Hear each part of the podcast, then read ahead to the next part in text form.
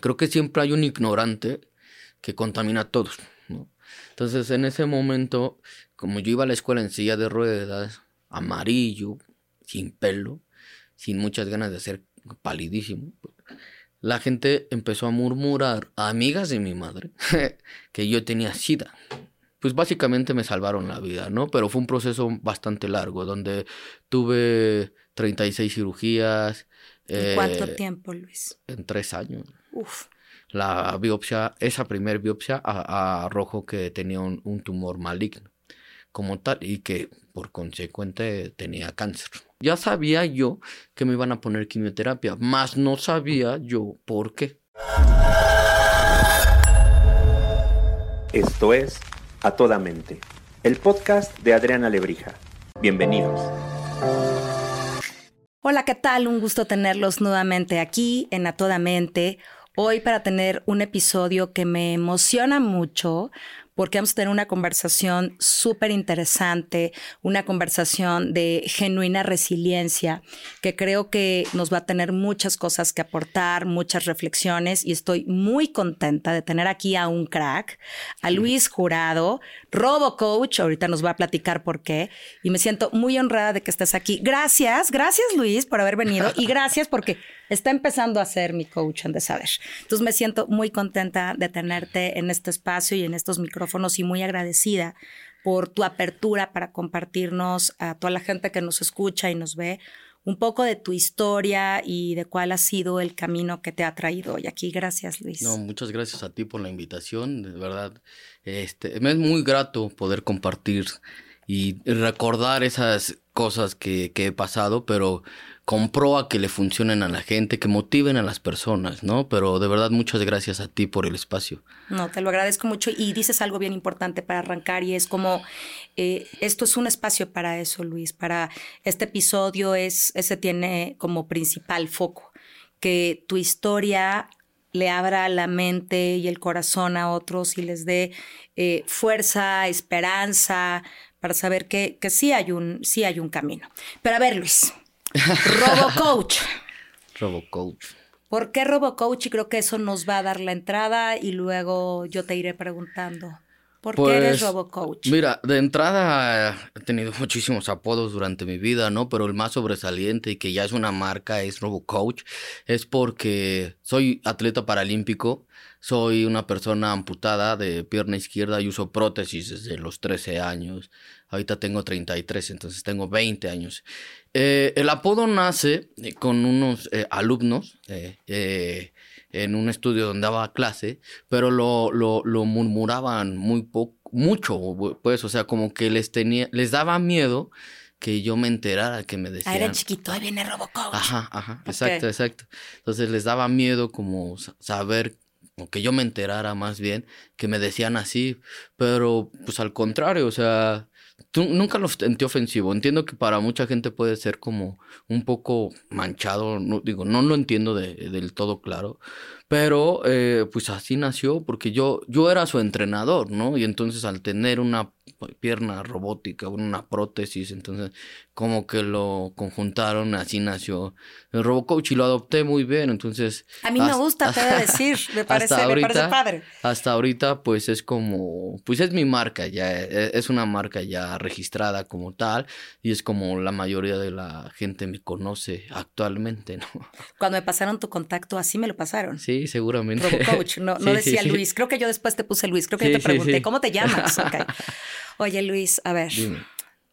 Te amputaron una pierna a los 13 años, pero vete un poco atrás. Cuéntanos, cuéntanos cómo es que Luis llega al Luis que es ahora. Ya iremos después avanzando de cómo llegamos a que te amputaron una pierna, qué pasó, cómo decidiste, cómo te fuiste preparando para ser un deportista de alto rendimiento, para dedicarte a lo que ahora te dedicas. Pero ¿Qué pasó? ¿Por qué, por qué pasó? Pues mira, eh, viéndome muy atrás, pues yo tuve una infancia muy agradable, ¿no? Este, con muy buenos valores por parte de mis padres y mi familia. Este, sin embargo, pues uno, y, y, empiezo así porque es un, un, poquito del preámbulo de cómo lo viví. Fue una época post Día de Reyes, o sea, ya sabes que los juguetes de Día de Reyes te duran dos meses, ¿no? Que lo estás así como diario eh, usándolos. Entonces, recuerdo muy bien que en esa ocasión era 2 de febrero cuando mi mamá y yo vamos al, al seguro social porque traía un golpe de tres semanas antes que se había hecho una inflamación enorme. Entonces era ya muy raro. ¿Un golpe haciendo qué? Fútbol, jugando fútbol. O sea, Me, pegan jugando fútbol y se me hace una bola enorme a la altura de la, de la espinilla en este caso la tibia de la pierna izquierda, pero en una bola grande, o sea, si era... ¿La recuerdas? Sí, sí la recuerdo muy bien, pero no me dolía. Entonces, por eso, pues para mí como niño no había una alarma, ¿no? O sea, porque en tu infancia te golpeas, te cortas y todo duele, ¿no? Entonces, en este caso no dolía absolutamente nada, por lo que pues para mí no necesitaba tanta atención, ¿no? Pero sí era raro que estuviera grande. Entonces mi mamá pues estaba muy alarmada junto con mi papá. Y te cuento esto porque recuerdo muy bien que el día de la cita yo todavía le decía, le dije a mi mamá que si me daba permiso de regresar a jugar fútbol todavía. Entonces ya no regresé, me quedé internado ese día que fuiste al estudio, te dejaron. Ese día que ya fuimos a un estudio más profundo, porque cabe resaltar que tuve varias citas en clínicas, o sea, este ya fue en Magdalena de las Salinas, donde ve el doctor mi radiografía y me dice tal cual, tienes cáncer y te puedes morir. Esas fueron las palabras. Tal vez. Mm, a ti, a ti. entonces yo, pues, de entrada tenía 10 años, entonces no tenía como muy claro los conceptos que que pudieran ser como tal y la gravedad que, que pudieran tener, ¿no? A la larga. Entonces, ya no salí ahí en Magdalena de las Salinas, me quedé internado para que me hicieran una biopsia y me dieran como un control. Pero el, el, doctor me lo escandalizó mucho porque pues ya no podía ni caminar, ¿no? O sea, básicamente entré al consultorio, me dijo eso y después ya estuve en silla de ruedas, ¿no? De ahí al a la cama y esperar a la, a la biopsia, cosa que ya realmente no tuve ya tanta noción de eso porque pues entiendo que los papás no te pueden dar o les cuesta mucho trabajo darte la información si es negativa, ¿no? En este caso, la biopsia, esa primer biopsia arrojó que tenía un, un tumor maligno como tal y que por consecuente tenía cáncer que por supuesto no fue por el golpe. El golpe te dio la oportunidad de darte cuenta que había algo ahí. Tuve la oportunidad, o, no sé, la suerte, por decirlo de alguna manera, de que el, la patada, porque fue una patada jugando soccer, eh, el, me detonara ese tumor y yo me pudiera dar cuenta que tuviera cáncer. Obviamente, aclarando esa parte, porque no es porque juegues fútbol te va a dar cáncer, no porque te golpeen te va a dar cáncer.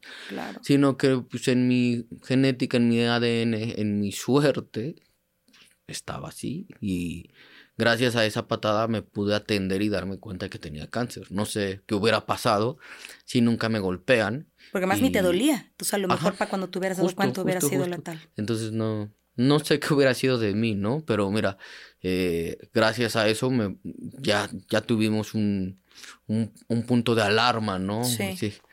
Entonces, este, pues es básicamente así como yo inicio este proceso de largo de quimioterapias y cirugías. Háblame de esto largo. Pues mira, eh, de entrada esa mm, parte traumática que viví en, el, en Magdalena de la Salina, de que fuera tan tajante, no puedes caminar, no puedes, porque te, se te va a romper la pierna, o sea, fue como muy traumante. Imagínate para un niño que todavía pide permiso para regresar a jugar fútbol. Entonces, que te digan eso es un... Y que además cuando no te dolía, entonces... No, no me dolía, yo caminaba normal, o sea, no... No, nada. Y, y empieza como una seguidilla de, de, de infortunios, si lo quieres ver así, porque primero en la, la, la, biopsia, ¿no? Entonces, en mí de niño yo decía que era una autopsia, ¿no? Hasta le decía a mi mamá que van a hacer una autopsia. mi mamá, pues, no, es una biopsia. Eh, eso, y la otra, pues no saber plenamente tú qué tienes. Obviamente, estoy haciendo como un paréntesis porque sí. sí me dice la radiografía, tienes cáncer y no sé qué. Pero pues después eres un niño y te empiezan a calmar. No, pues a lo mejor no, no es cierto. Me acuerdo muy bien que me dijo un tío, no es cierto. Este, solamente hay que hacerte más estudios. Entonces yo me quedé con esa idea. Pero no lo tenía tan claro. Entonces, este, empecé a ver ahí una, una seguidilla de infortunios donde ya iba a empezar yo a hacer, ya sabía yo que me iban a poner quimioterapia, más no sabía yo por qué. Entonces ahí me intentan trasladar al hospital de la raza antes de que lo remodelaran, que estaba súper insalubre, muy feo. Y entro al cuarto donde me trasladan y me toca con ocho o nueve chavitos ya con cáncer, pero cáncer ya terminal, o sea. Te tocó estar ahí. Ajá, entonces pues yo todavía traía mi cabello, entonces, pues como que es muy impactante. Entonces mi mamá y mi papá me dan de alta voluntaria del seguro. Para no verte ahí. Para no meterme, porque no me correspondía tampoco por la zona, a mí me correspondía centro médico. Entonces, tal cual, me dan de baja, me sacan, y justo en ese 2001, me parece, porque sí, 2001, tenía 10 y medio, eh, hubo un terremoto muy fuerte en Haití, creo, algo así, un, terremoto muy fuerte. Y una de mis primas estaba estudiando medicina militar. Eh, y mis padres, después de haberme sacado del hospital de la raza, estaban buscando como otras opiniones. Y habíamos quedado de ir a ver a un doctor que era ortopedista, pero que desgraciadamente en ese momento no estaba en México, sino que estaba este, apoyando de aquel lado por el desastre que habían tenido. No recuerdo exactamente en qué país fue, pero me acuerdo que fue algo sí, fuerte. Y eh, digo, en todo esto mi mamá y mi prima bajan del coche, entran al hospital, este, igual mi prima a consolar un poco a mi madre, yo me quedo solito un rato en el carro, pero te digo, mi prima estaba estudiando medicina militar, entonces se me ocurre abrir la guantera y veo un libro que no sabía qué era, pero era un glosario de términos médicos. Entonces, la palabra osteosarcoma desde el inicio me hizo clic, me la grabé perfectamente. Entonces empecé a buscar. O sea, más que cáncer, lo que te dijeron es tienes osteosarcoma. Ajá, ajá, ajá, Ok. Entonces, y entonces empecé a buscar en el glosario. Yo no tenía idea, o sea, me, di cuenta que era eso porque empecé a ver este, enfermedades, así, así justo. Exactamente así. Y entonces empecé a buscar y cuando llegué al osteosarcoma decía claramente que era un cáncer de hueso muy agresivo y que era muy poca la mortalidad, ¿no? O sea, pero ya hablando en un caso extremo, ¿no? O sea, eh, y bueno, ya cuando llegó mi mamá y mi prima les dije, ya sé que tengo cáncer y tal cual le dije, ¿y que me puedo morir? No que me voy a morir. Mi mamá dice que le que le dije, me voy a morir. Nunca ha sido dramático, la verdad, pero sí, entonces ahí es como ya lo tengo más presente y más consciente. Después ya se movieron administrativamente para que yo pudiera entrar al Centro Médico Nacional en el siglo XXI, en el área de pediatría, donde me empezaron a tratar. El doctor Enrique López, que es uno de los mejores oncólogos pediátricos del país. Actualmente en ese momento era eh, oncólogo, ¿no? Ahí, pero y mi ortopedista, este, ay, se me olvidó su nombre. Este, bueno, también él, pues básicamente me salvaron la vida, ¿no? Pero fue un proceso bastante largo, donde tuve 36 cirugías. ¿En cuánto eh, tiempo, Luis? En tres años. Uf. Y y, no, y si lo pensamos así simple, 36 cirugías es una al mes. pero seguramente tuviste más de una al mes. Y yo le calculo este, unas unos 22, 25 ciclos de quimioterapia, en los cuales era cada dos semanas entrar, cada dos semanas, o sea, entrar y salir, básicamente, ¿no? Entonces ahí es donde realmente ya empiezo ese camino bastante difícil, ¿no? Doloroso. Es que yo creo que ya llegó un punto en el que ya no sentía, o que ya estaba yo resignado del dolor, ¿no? Porque era las canalizaciones horribles, ¿no? O sea, ya por las mismas quimioterapias las venas se te adelgazan y era imposible que te agarraran una vena. Entonces optan por catéter aquí, catéter acá. Entonces, pues ya estaba como muy a la, a la deriva, ¿no? O sea, Y tal cual, o sea, muchas... ¿Caminabas en ese entonces? Ya no tenía tanta fuerza ni, ni deseo de caminar, ¿no? O sea, porque las quimioterapias desgastan mucho, te cansas mucho, te mareas. Entonces, independientemente de, de todo lo estético, porque se te cae todo el pelo, pestañas, cejas, este, cabello, todo, eh, pues no, tampoco tienes como mucho ánimo de hacer las cosas, ¿no? Entonces, pues... Eras un chiquitito. Pues tenía 10 años, ya, ya, ya estaba para los 11 casi, ¿no? Pero de todos modos, pues, digo, yo tengo claro que no era un niño, pero pues tampoco Sí era... sí tampoco era, este, pues un adolescente, tal cual, ¿no? A ver, no eras un bebé, pero claro que no, eras un sí, sí, sí. niñito. Ujú. Entonces, sí, eh, ese proceso se, se prolongó un poco más porque la idea principal, el plan de los doctores era poner mi quimioterapia, encapsular el tumor, que no avanzara, por lo que me explicaron, puede Sí. ser que esté equivocado o no entendí bien, Sí. y retirar el tumor de mi pierna para poner un sustituto del hueso hacia mi pierna. O sea, Ok. Digamos que era Quitarte una- el hueso, déjame usar una palabra así como simple, el hueso que estaba enfermo, el pedazo de hueso que estaba enfermo junto con el tumor y ponerte un nuevo hueso. y poner una, pró- una endoprótesis, se llama, es metálica, titanio, ¿no? Ok. Entonces, ese era el plan, ¿no? Plan que en lo personal a mí no me agradaba mucho ¿Por qué? porque yo no iba a poder caminar bien nunca más. O sea, no digo que camine perfecto, ¿no? Pero me puedo mover a donde quiera. ¿Y así no ibas a poder? No, iba a usar bastón, me iban a estar interviniendo cada año, creo, para darle altura a mi pierna, porque Ah, porque todavía tenías que crecer. todavía tenía que crecer. Entonces no me agradaba mucho, pero al final cumplía con las expectativas estéticas de mi familia. Y no es que lo recrimine, no, pero pues, es entendible, es justificable si lo quieres No, ver y así. querían verte lo mejor posible pensando en que eso era un buen camino para ti. Exacto, exacto. Sí. Entonces, pues, pues ¿Qué ibas a también. hacer cuando fueras grande? al ¿Cómo final- te ibas a ver? ¿Tu autoestima? Al tu final, al final de cuentas, eh, pues no era una decisión que estuviera en mis manos Ah, plenamente. ¿no? chiquito. Entonces, pues eso fue lo que complicó todavía más. Sí, más o menos en ese tiempo ya me habían operado tres, cuatro veces, muy pocas, incluyendo esto. Era la primera vez que en centro médico se ponía una prótesis, una endoprótesis. Déjame este tipo. preguntarte algo. ¿El tumor se quitó pronto? Es que el tumor me lo retiraron, o sea, a mí me cortaron el hueso y extrajeron y pusieron la... O sea, tú ya no tenías cáncer. no, ya no. O sea, solamente tenía una ¿Y la herida quimio? enorme. ¿Y la quimio por La quimio seguía todavía seguí seguía? como 8 o 9 meses con ella. Sí, con la quimioterapia todavía seguí como 8 o 9, con un tratamiento diferente, porque son diferentes sí. quimioterapias. Y seguro porque al ser muy agresivo, pues había que Y, exterminarlo. y el tema de esto es que aparentemente había sido un éxito esa cirugía, ¿no? O sea, incluso hasta residentes de ahí se fueron a tomar fotos conmigo de como, ah, Lo lograron. Ajá, exactamente. Entonces, pues el cuerpo es muy sabio y lo que no quiere, no lo quiere. Entonces, hubo una parte donde yo ya estaba en rehabilitación incluso para poder doblar la pierna y caminar, que nunca me sentí cómodo con ella. Es una sensación muy rara, la, como tener un ancla.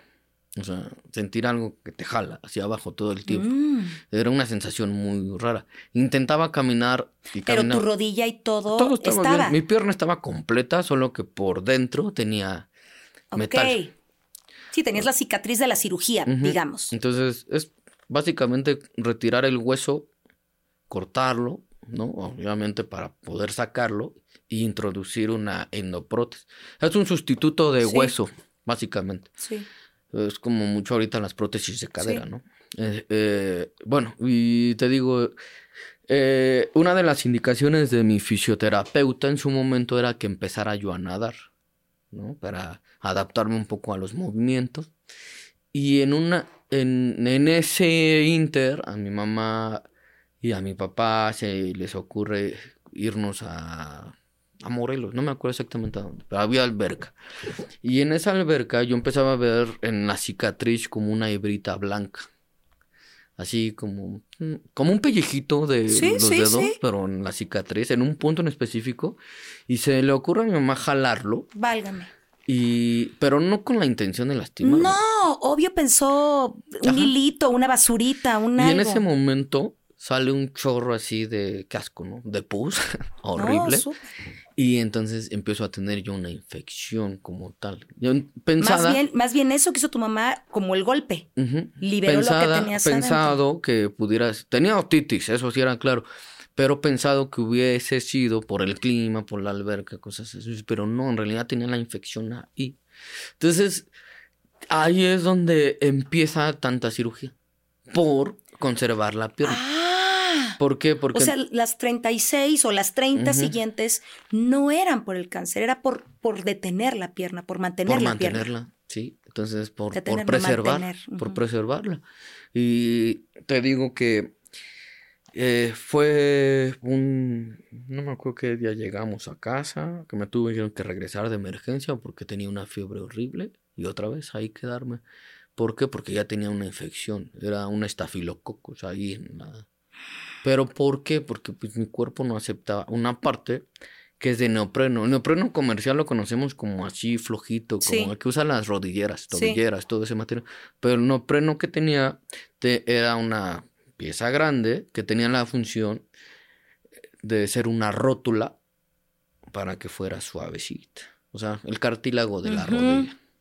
Esa parte nunca la acepté. El titanio, tanto de arriba como de abajo del, del fémur y de la tibia, pegaron perfecto, pero esa parte no. O sea, te quitaron estas dos partes. Me quitaron lo que va en medio. Ok, solo dejaron la rodilla, digamos. Mm, no, al revés. O sea, me quitaron la rodilla completa, pero pues una parte del, del fémur y la parte de la tibia. Entonces, así como que embonó por decirlo. Ok, ok, ok, ok. Entonces, y fotos tengo muchísimas, ¿no? De cómo se ve. Radiografías, básicamente, ¿no? Porque también sería un poco sádico tener esas no, cosas. Claro, te entiendo. Pero al final es como el intento de mantener algo que ya no sirve, ¿no? O sea, yo esa lección me la quedé. En eso pensaba. de cómo a veces hacemos lo imposible por mantener algo que no sirve. O sea, no sirve. En todos los escenarios de nuestra vida. No sirve, ¿no? Y te aferras y es porque se ve bonito, pero pues si no, se ve bonito, pero no sirve. O no. A veces ni siquiera se ve bonito, pero no puedo soltar. O es lo normal, ¿no? Entonces, Sí, o qué e van a decir si suelto esto también. Pero, bueno, ya con el pasar de los tiempos platicaba con mis padres otros temas y no era por eso, ¿no? Pero, bueno, entiendo su actuar. Al final, este, tanta cirugía se dio. Que creían que te estaban ayudando con todo amor. Porque lo que los doctores hacían eran lavados quirúrgicos, o sea, me abrían de nuevo para lavarme, y volverme a cerrar y que con eso la infección disminuía. No, o sea, yo traía un, relajo en la pierna de mangueras para sacar algún drenado.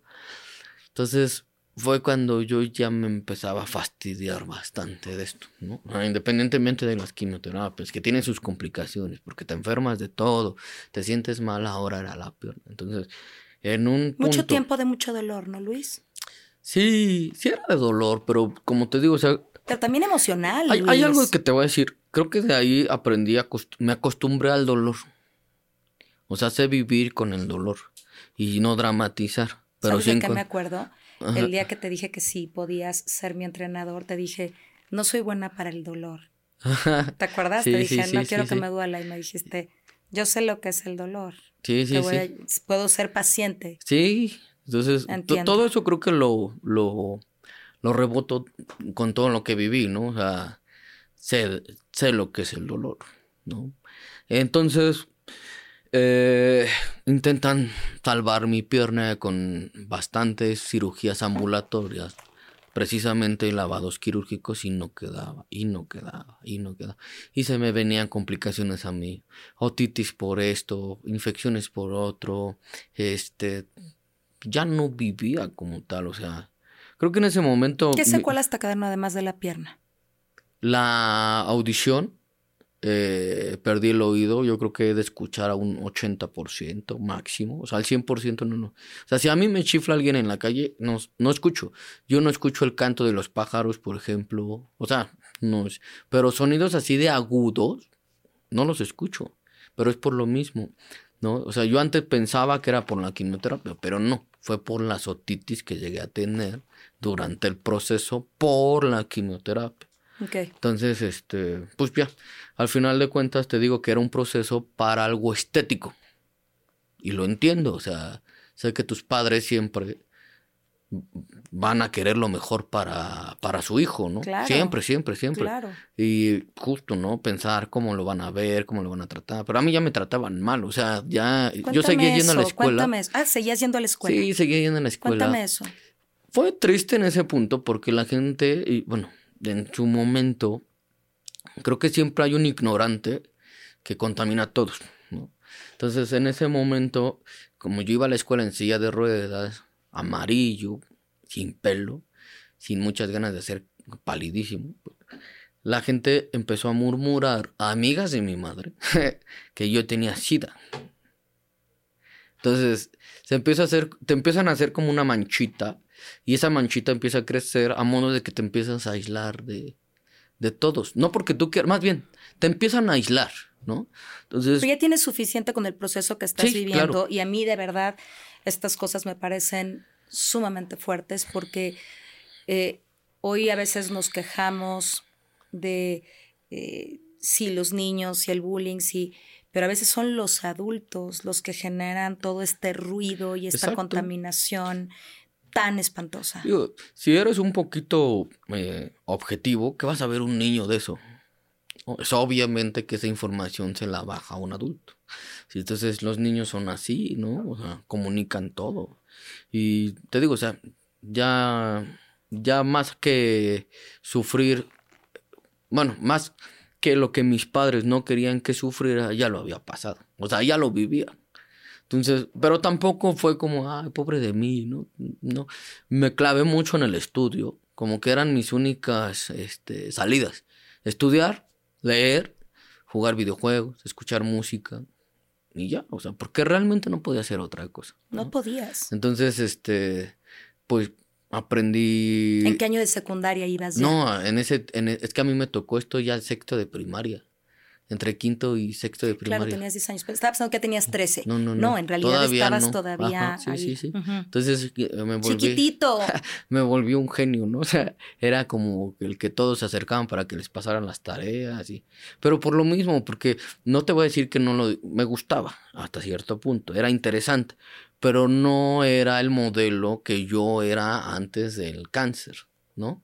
Sea, yo Sí, más bien no tenías nada que hacer, no podías hacer otras cosas. Americano, taekwondo, fútbol, o sea, muchas actividades con tal de no estar en casa porque pues seguramente tenía hiperactividad y no sé qué otra cosa, pero no estaba. Entonces, pero cómo cambia, ¿no? Por, por, por una necesidad. Sí. Entonces, eh, pues afortunadamente esa parte no me mitigó tanto a nivel psicológico.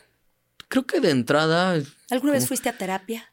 Sí, en el hospital me daban terapia, pero pues nunca, nunca hubo como alguna recomendación o nada, porque creo que siempre fui muy cuerdo en todo, o sea, no digo que no la necesitaba, Sí, sí, sí, obviamente sí. te orientan bastante bien.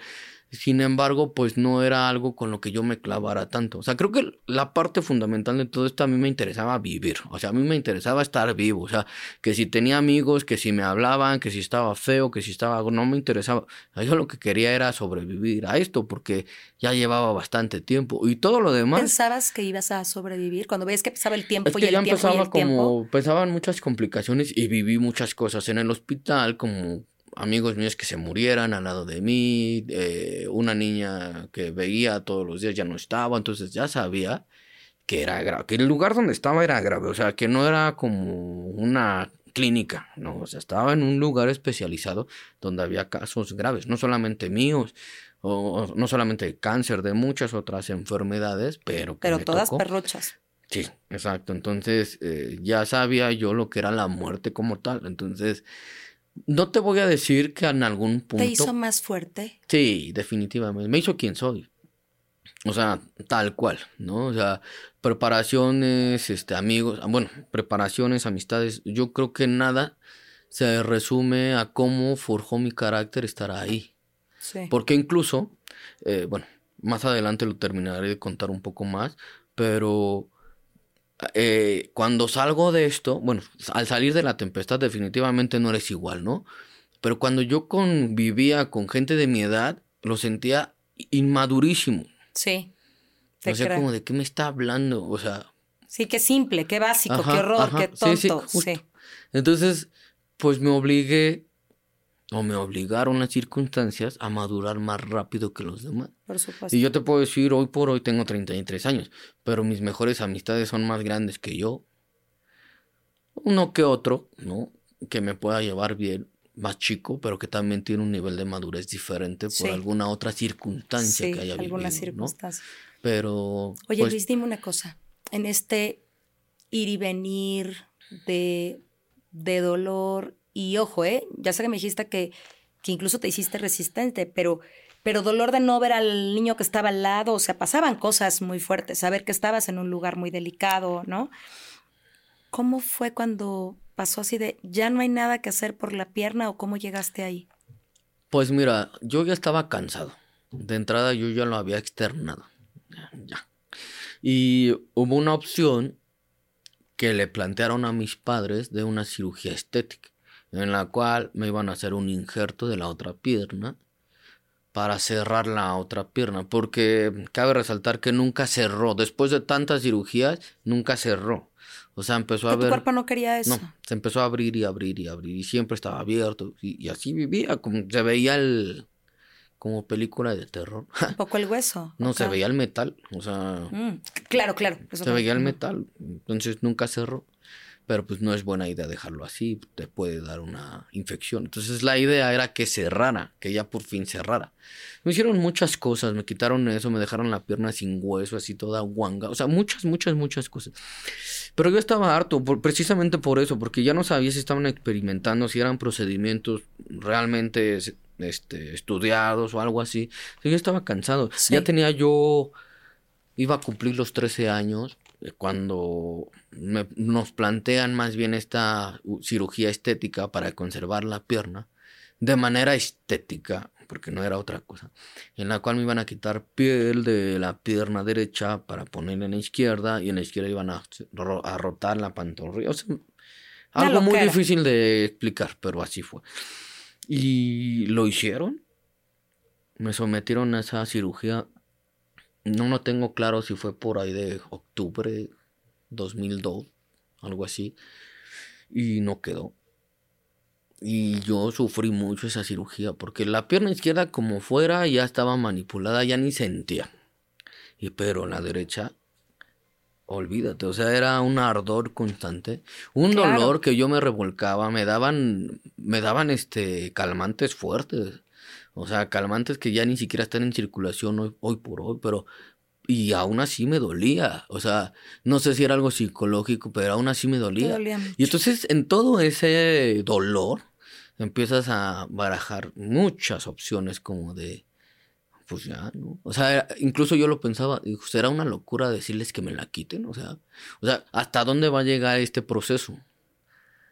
Eh, y justo en una, en una consulta tuve la oportunidad, porque ya estaban planeando otra cirugía estética, y tuve la oportunidad de hablar con mi doctor, Daniel Herrera, llamen, perdón, Eh, y decirle, ya no quiero la pierna, Daniel. Porque siempre nos hablamos de esto. Hasta el oncólogo también me hablaba de esto. Claro. Ya no quiero la pierna, Daniel.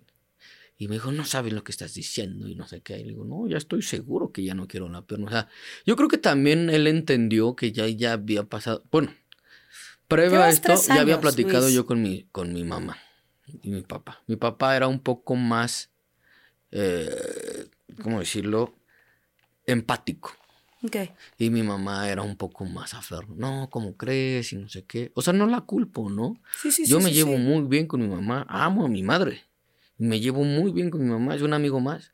Pero en ese momento es como, ¿cómo? ¿Pero cómo crees? O sea, y mi papá fue así, pues es su cuerpo, ¿no?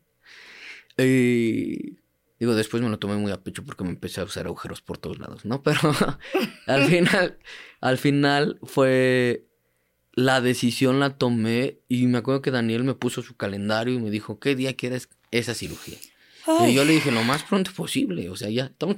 Eso era ya 2003 y me parece que era como por ahí de, de marzo, abril más o menos, abril, marzo, porque él se iba a ir de vacaciones. Ya ves que las vacaciones de los doctores son uf, larguísimas.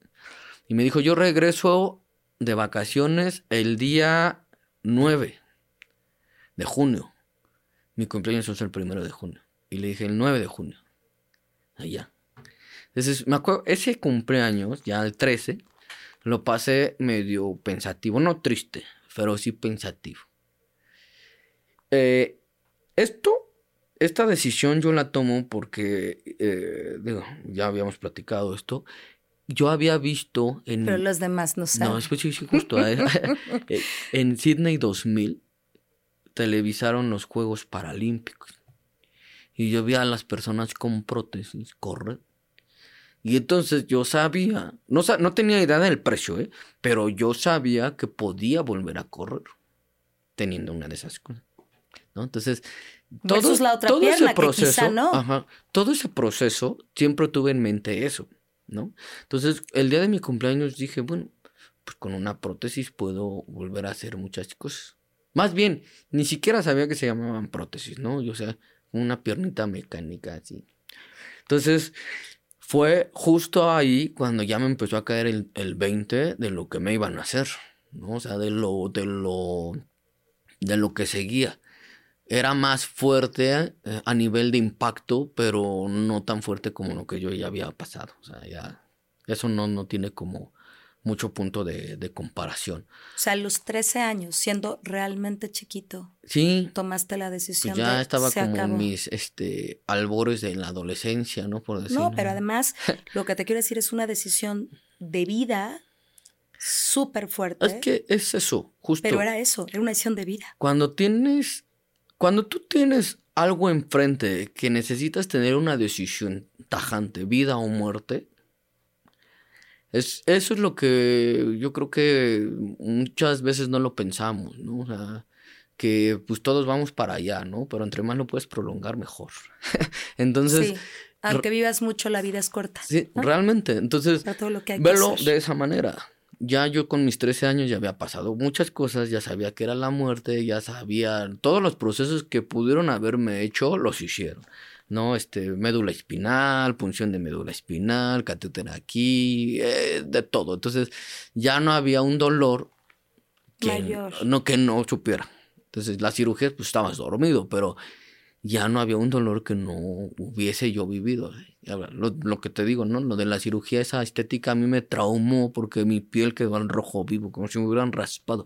Entonces eso fue como el dolor más inmenso porque fue duradero durante no sé cuántas semanas. Entonces, este, pues eso fue lo que a mí me aclara para tomar una decisión junto con lo de ver a estos chicos. Y pasé mi cumpleaños tranquilo pensando en eso y ya, o sea, como contando los días, ¿sabes? Como que pones un reloj de arena en ese momento para que llegue el, el 9 de junio y empiezas a, a, pensar y a pensar. ¿Dudaste Pero alguna vez? Nunca lloré. Ya, ya después de esto, jamás lloré. ¿Y dudaste? No. No, porque, te, siéndote honesto, que era lo peor que me pudiera pasar ya. Morirme solamente, ¿no? Pero todo lo demás. Y de alguna manera sabías que de eso no te ibas a morir en ese momento. Es que. ¿O sí pensabas? Pues mira, eh, creo que cosas que a mí me llegaron a tocar de, de, manera más sensible para llorar era ver el estado de mis papás. ¿No? O sea, era difícil verlos. Claro. Este, ocultándose para llorar y llegar con los ojos así rojos y decir que tienes y que te digan nada. Entonces, no se trata de ver quién es más fuerte. Si me explico, eso yo lo aprendí. Pero además creo que todos llegaron a ser muy fuertes. Ajá, sí, sí, sí. Pero a mí me da, o sea, yo ya ahí sí lloraba porque eso me conmovía más. Ahora sí que como quiera que sea conmigo, lo que quieras, ¿no? Pero pues mis papás o mis... No, no. Eh, y cuando llegó ese día, yo me, me... Al doctor se le olvidó que a mí me iba a cortar una pierna. O sea, porque sí fue una expresión así de levantarme, de te meten a la sala de preparación y todos tienen una tablita con los datos. Entonces, cuando ahí todavía estaban mis papás conmigo y cuando la levantó Daniel me dijo, "No chingues, eres tú." O sea, no se acordaba que a mí me... O sea, tenía programada una amputación, pero no, no se acordaba quién era. No, pues imagínate la cantidad de... Entonces, este, entramos, entré en la cirugía, este, ahí pasaron algunas cositas medio delicadas. O ya, las más delicadas que viví fueron ahí. Me calcularon mal la anestesia. Mm, no, no sé por qué. Me despierto media cirugía. Veo mi pierna amputada en la otra plancha. Me duerme luego, luego. Y de eso sí me acuerdo claramente. Después desperté y levanté la sábana ya en sala de recuperación y dije, se acabó. Pero todavía faltaba un poquito, ¿no? Eh, al otro día me iban a bajar a hacerme una radiografía, no sé, un estudio. El hecho es que tenían que ver qué tan, qué tan bien había quedado la amputación o no. Y en el espejo del elevador yo me veo morado, morado. Pero yo me sentía bien normal. Y estabas morado. Pues ya no estaba respirando. Entonces me inducen al, me intuban y me inducen al coma. Dos semanas. ¿Por qué? Porque se me había, cuando me desperté en la cirugía, se me había ido un coágulo al pulmón, una trombosis pulmonar. Entonces, si no me había muerto por las cirugías, por el cáncer, las cirugías, la amputa, pues eso estaba así como ahí. Y es un trance que pues, escuchas todo. ¿no? Es como estar dormido con una camisa de fuerza. Eh, no tengo claro exactamente cuánto tiempo fue, pero pues, escuchaba todo. Mis papás, mi hermana llorando todo el tiempo. Entonces, y yo de repente ya desperté y ahí es cuando digamos que no es que no lo quiero llamar así como volver a nacer, ¿no? Pero tomo una tomo vuelo para todo lo que sigue, ¿no? O sea, ya había, ya había, ya había pasado de todo, ya había sufrido de todo y, el hecho de poder despertar, pues tienes una nueva oportunidad si lo quieres. Y no tenías cáncer y ya no te iban a hacer Ya no tenía cáncer, ya no tenía pierna, ya no tenía cáncer, ya no tenía pierna, ya no iba a tener cirugías, entonces lo único que me quedaba era volver a empezar. Y así fue, ¿no? Entonces ya mis papás habían eh, eh, prevenido lo de la prótesis, ¿no? Entonces, eh, cuando yo tuve mi prótesis desde el primer día, eh, fui pues muy feliz, ¿no? ¿Hacías ejercicio? Sí, ya sé que fue en el fútbol y todo, pero ¿fue difícil este proceso de ejercicio nuevo? Porque me imagino que ejercicio mucho más intenso cuando la Bueno, hubo una parte dolorosa, donde la terapia para la prótesis, digo, afortunadamente me tocó gente muy profesional en el transcurso de mi adaptación a la prótesis. Porque mucha gente cree que es que te corten y al y otro te la día ponen, te la ¿no? Como calcetín. Ajá. Claro que no. Pero no, tienes que tener un proceso de cicatrización, de saber si eres apto, si tienes la fuerza. Y todo eso pues yo lo cumplía. Pero, por ejemplo, la parte de la fuerza la tenía que entrenar. Entonces yo nunca había entrenado en un concepto tan estricto. Ya había entrenado, pero sí, sí, sí, en divisiones de niños, vamos a ser sinceros, no es claro. como en serio. ¿no? Eh, habrá quien tenga talento y quien no, pero para otros deportes, ¿no? Pero para esto fue una cosa dura. Y después, cuando tuve mi prótesis, gracias a las terapias empecé a, jugar fútbol. De hecho, me dijeron, vas a usar bastón. Y no, nunca agarré el bastón. O sea, yo no era por orgullo, pero prefería caerme que usar bastón. ¿Por qué? Porque pues yo lo que quería era caminar libre ojo libre. No estoy diciendo que esté mal. Pero a raíz de eso ya empecé a tener como un, poquito más de, mi propia persona. Porque fue como si estu hubiera estado enjaulado mucho tiempo. y después pues me hice un relajo, ¿no? En la secundaria ya. Profesor que me es que tú no, tú no eras así. pues no, porque no podía hacer nada. No, no podía hacer nada. No, y no era así. Y empecé a jugar soccer de portero, rompía las prótesis porque no me aguantaban en ritmo las prótesis, ¿no? Entonces era un, un tema bastante complicado porque las primeras... ¿Cuánto tiempo te tardaste en adaptarte a la prótesis? A mí me amputaron en junio y yo estaba usando prótesis en octubre. Ya en octubre estaba usando prótesis. Y al inicio también es bastante doloroso. claro. Es muy... Es muy doloroso, pero pues me aferré mucho. Mucha gente muchos amputados tienen una tasa de abandono de la prótesis por eso muy alta, porque duele. Entonces duele y duele ¿Por qué duele, Luis? porque es, funcionan a succión. Entonces Mm. sientes como que te estrangulan. La pierna se te pone morada. No te vas a morir, ni te va a ir a un coágulo, ni nada. Ni vas a dejar de respirar. Pero es incomodísimo. O sea, es una. Es. Arde. Quema. ¿no? Ya después de un rato. Entonces es un proceso que también mucha gente no está dispuesto a. Y es Ah, un correcto. proceso, hay un momento en el que ya no pasa. Ahorita- O todavía te duele. No, ya, o sea, sí tengo lesiones de vez en cuando, eh, pero pues es normal por lo, ah, por lo que me dedico, ¿no? Entonces, es, hoy por hoy yo puedo decirte que es la mejor decisión que he tomado en mi vida, ¿no? Que me amputen. Porque después de eso vienen muchas cosas que yo nunca me imaginé vivir, ¿no? Cuéntanos, que además ¿No? me parece que esa es parte, ¿eh? más allá de del proceso del cáncer, de la amputación que es fuerte, muy fuerte.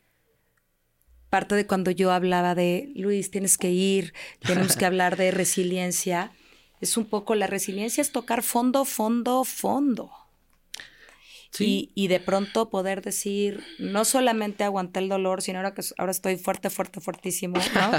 Yo te decía eh, hace unos días, ¿no? Eh, y hablábamos de los tatuajes y hablábamos quizá de los piercings o los hoyos, como quieras decir.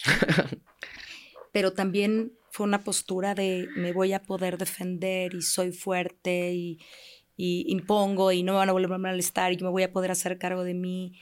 Y ha sido una no solamente reconstrucción o de tu pierna, sino de, de ti para hacerle frente a esto y ser un deportista de alto rendimiento y vivir de llevar a otros a, a tocar el límite de su cuerpo y formarlos y entrenarlos y ha sido un gran reto para ti.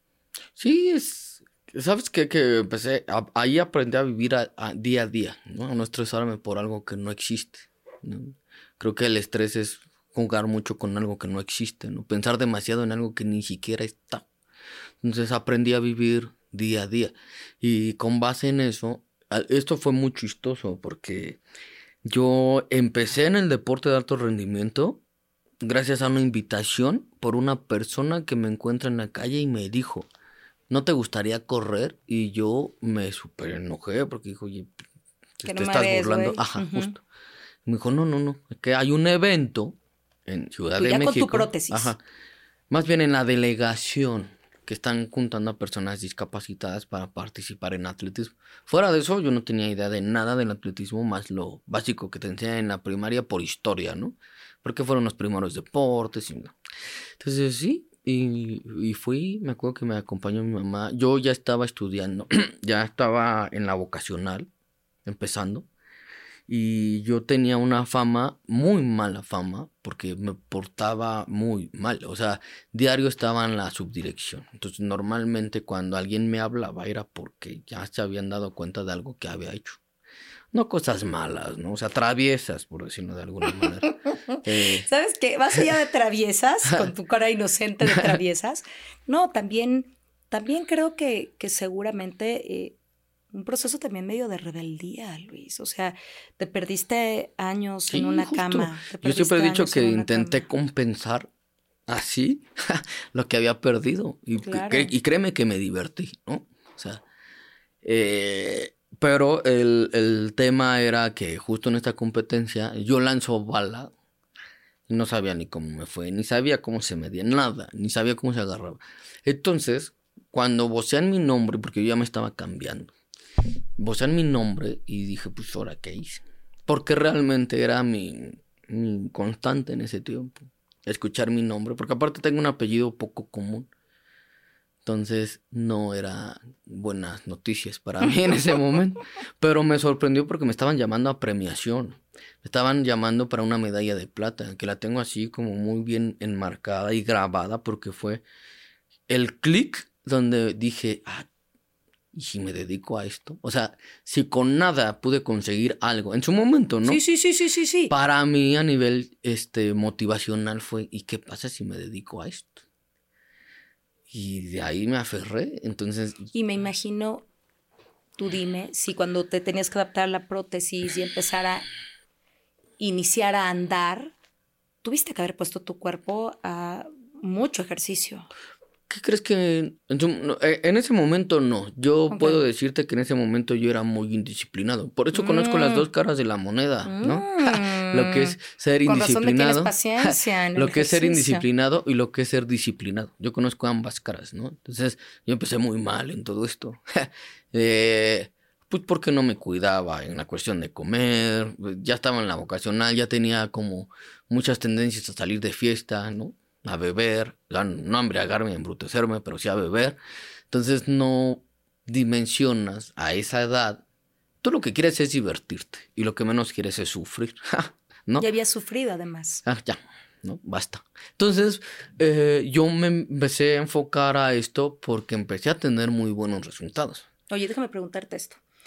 En este momento donde al principio eras víctima del bullying y de estas cosas, ¿no? O, o de la discriminación, en esta época ya más grande, ya no. Sí, pero creo que lo tomo de quien viene, Ok.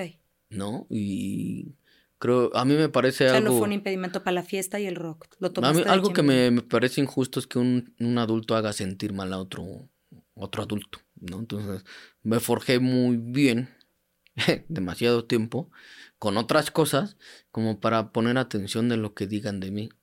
Y es real, ¿no? Eh, hoy por hoy es, y a lo mejor se escucha muy egocéntrico, pero siento que soy una persona que impone de entrada por su presencia, pero también cuando te ven la pierna es como doble, o sea, es como de, ay, cabrón. Y sí, O sea, es ya como te lo de- dije, que, que te pones Entonces, así ajá. con los tatús, los es- aretes, la pierna, dile Y- algo. Y, y- y digo, obviamente son cosas que me gustan, ¿no? Eh, el hecho de tatuarme y todo lo que tenga que ver con modificaciones corporales me gusta mucho, pero no era como con esa intención, pues, o sea, No, y ahora fíjate qué, qué fuerte lo que acabas de decir, lo entiendo. Modificaciones corporales. Creo que la pierna, justo. ahí empezó la modificación y te A diste mí- cuenta que podías y- y- adaptarte a ella y que tu cuerpo podías hacerle cosas. Mi pues. primer tatuaje que me hice, me lo hice aquí.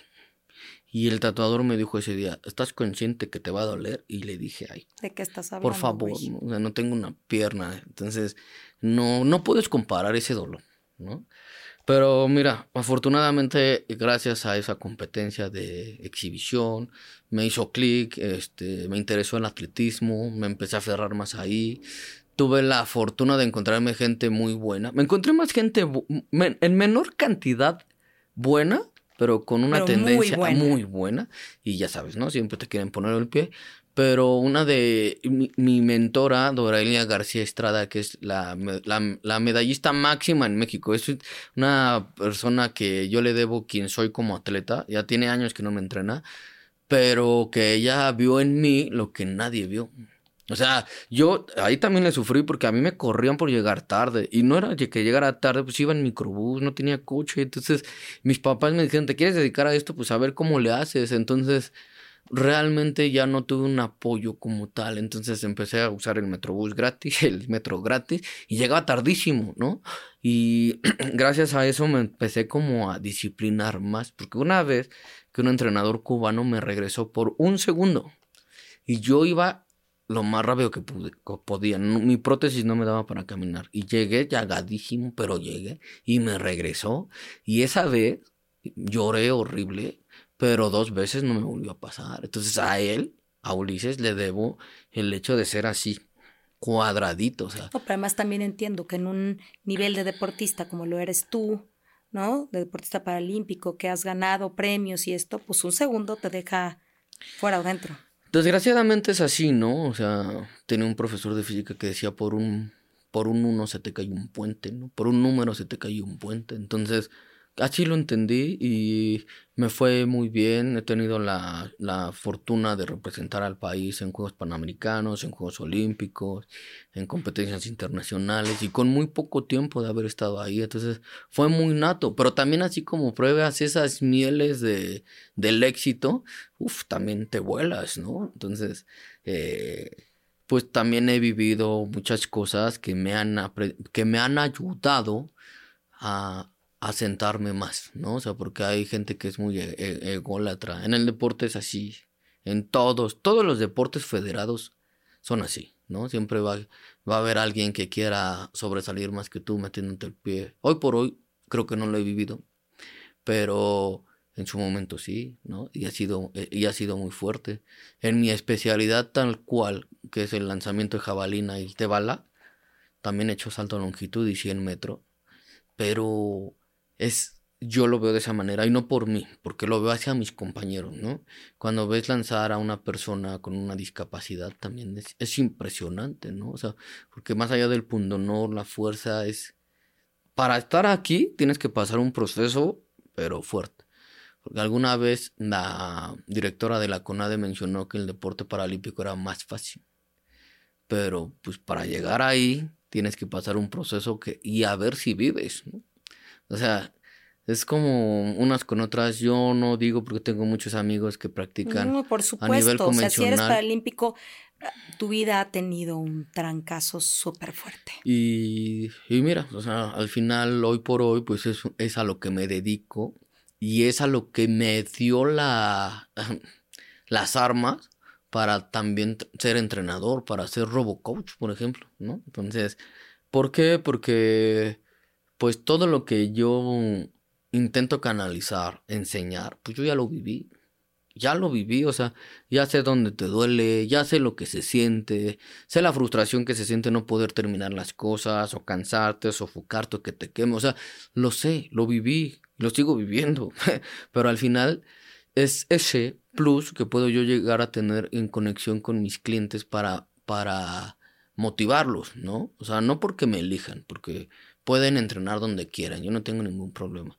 Y ojo, el, este ámbito de ser entrenador es mucho ego, ¿no? O sea, es, si te ves grandote y fuerte, o si te ves muy delgada, muy sexy, vas a tener más clientes. Realmente no, porque también tiene que tener una, un concepto base de, de estudio, o sea, de, de que lo sabes hacer, pero teóricamente, ¿por qué lo estás haciendo, no?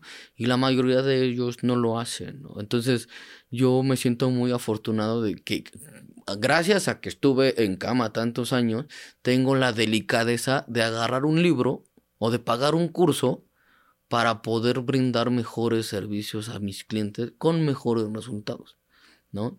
Entonces, pues me siento muy, muy, muy, muy afortunado de todo Luis. esto, la verdad. Tu vida hoy una vida muy completa, ¿no?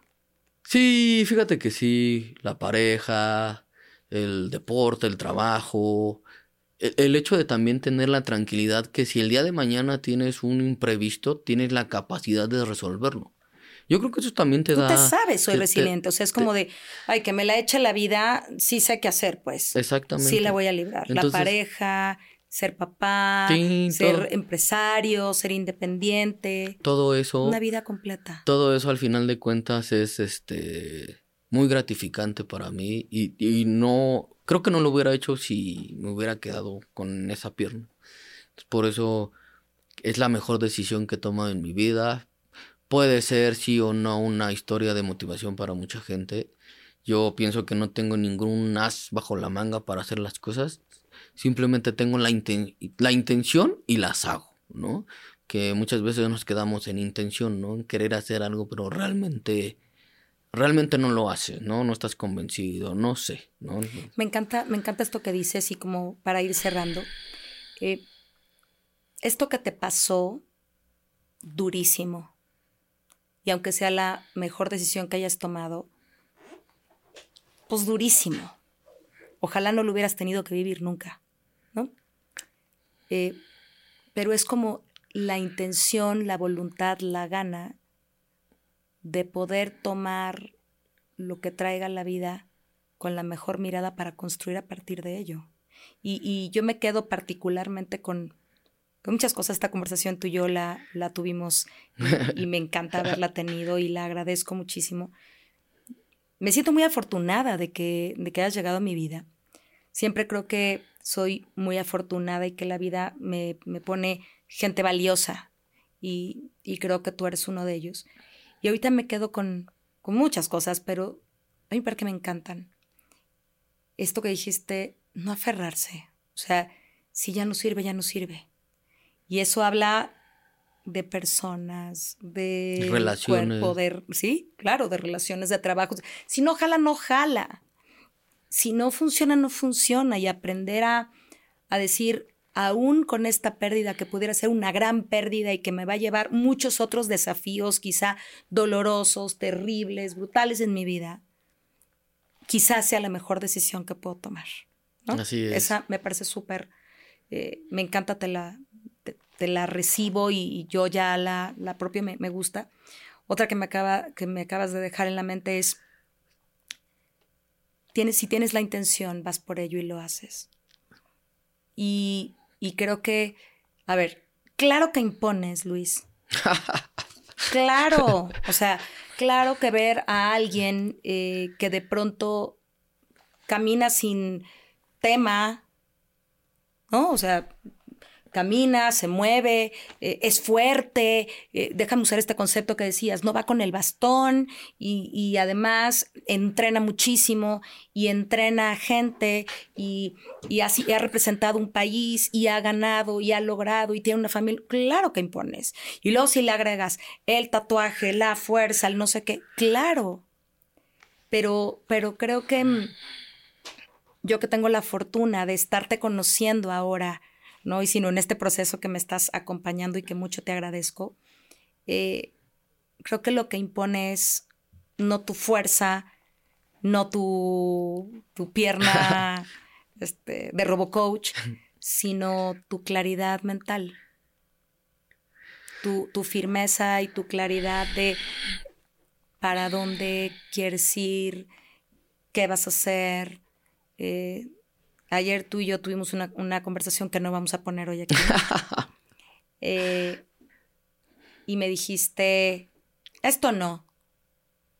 ¿No? No importa, no pregunten estos entre. y, y te creo, te creo esa fuerza mental, esa fuerza de corazón, esta firmeza y creo que creo que esa intención en ti no es un discurso, es una realidad. Sí, muchas gracias. A veces creo que nosotros nos preocupamos más quizá como, oye, te ayudo y tú ya estás más... Sí, o sea, al final se agradece, ¿no? Siempre ese, ese pequeño gesto. Digo, al igual que yo, yo sé que hay muchas personas en mi condición con esto y a su modo, ¿no? yo creo que yo respeto todo lo que ellos hacen porque ya es más común, ¿no? Ver una persona de mi condición fuerte. Pero pues realmente es qué hay detrás de. ¿Sí me explico? O sea, no es como de tener una cara bonita y estar así, pero no es lo mismo. Y no estoy, es, es una comparación. No es lo mismo el tema de tener, porque aquí hay algo muy importante. Yo nunca me deprimí porque tuve un proceso en el de tres años en el cual acepté desde esos tres años que no iba a tener pierna y que lo mejor para mí era no tener pierna, a diferencia de perder una extremidad en un accidente, porque es un volado, es como ahorita estás y, ya no estás, entonces psicológicamente es muy muy impactante, ¿no? Sí. Entonces se, ya se más, encuentran más claridad en la espiritualidad, por ejemplo, ¿no? Pero yo intento que mi mensaje sea más terrenal, ¿no? O sea, más eh, real, ¿no? Porque todo, y, todas las palabras que yo te dije, ninguna me las he inventado, o sea, es, es, lo que yo viví, es mi historia, ¿no? Y sabes que me encanta, que quizá uno te ve extraordinario, que sí lo eres, pero me gusta que tú te ves ordinario. Sí, pues es que... Sí, no sé si me estoy explicando, quizá uno te ve y dice, ¡guau! ¡Qué bárbaro! Pero tú te ves ordinario y eso te vuelve todavía mucho más cercano y yo lo aprecio. ¿Qué te gustaría? Piensa en un mensaje, un par de cosas que la gente que hoy eh, se dio el tiempo de vernos, de escucharnos, ¿qué te gustaría que se quedara en la mente? Pues yo creo eso, ¿no? Desechar lo que no sirve de su vida, no aferrarse a lo que ya no funciona, porque es eso, ¿no? Muchas veces hacemos intentos innecesarios por algo que no, no se da, y, lo digo en todos los aspectos de la vida, ¿no? Este, me parece un, muy buen mensaje. Y, el otro es, eh, pues realmente nunca vamos a estar preparados para la tempestad, ¿no? Creo que lo importante es saber y tener conciencia que pues eso no va a pasar, no va a estar ahí toda la vida, ¿no? Entonces, eh, yo lo veo así, me parece importante tenerlo muy claro porque me genera menos estrés, por ejemplo. Lo malo va a pasar, pero también lo bueno, hay que aprovechar exactamente, aquí ¿no? Exactamente, puede que te... Eh, yo te lo digo mucho a, a, a, mis alumnos, ¿no? El hecho de que tengas una mala mañana no quiere decir que tengas un mal día. Entonces, creo que es importante tener esa paz para muchas y muchas, muchas cosas. Yo de veras no sabes qué agradecida estoy de que estés aquí. No, muchas gracias a ti por la invitación. Y que además me acompañes en este proceso. Eh, y a ustedes, no, no, antes de despedirme, antes de ir a ustedes, eh, en redes y eso, ¿no? Más bien vamos a poner tus redes y todo, porque en algún momento del año, ya hacia estas fechas, eh, Luis saca camisetas y ah, una cosa esta con su marca. Eh, como una manera de también eh, obtener recursos para poder eh, apoyar a niños con regalos y estas cosas que se aproximan a estas fechas decembrinas para poder acompañar desde ahí donde él vivió y pasó por este andar. Entonces es, hace este esfuerzo común un poco de devolución. Ahí iremos poniendo algunas cosas para que quien quiera apoyar, pues por supuesto encuentre la ruta a través de Luis para poder hacerlo. Ahora sí. Muchas gracias. Muchas gracias a ti, querido. Y a todos ustedes, muchísimas gracias por haber estado aquí y nos vemos pronto, pronto. Bye. Gracias por escuchar a toda mente, el podcast de Adriana Lebrija. Nos escuchamos la próxima semana.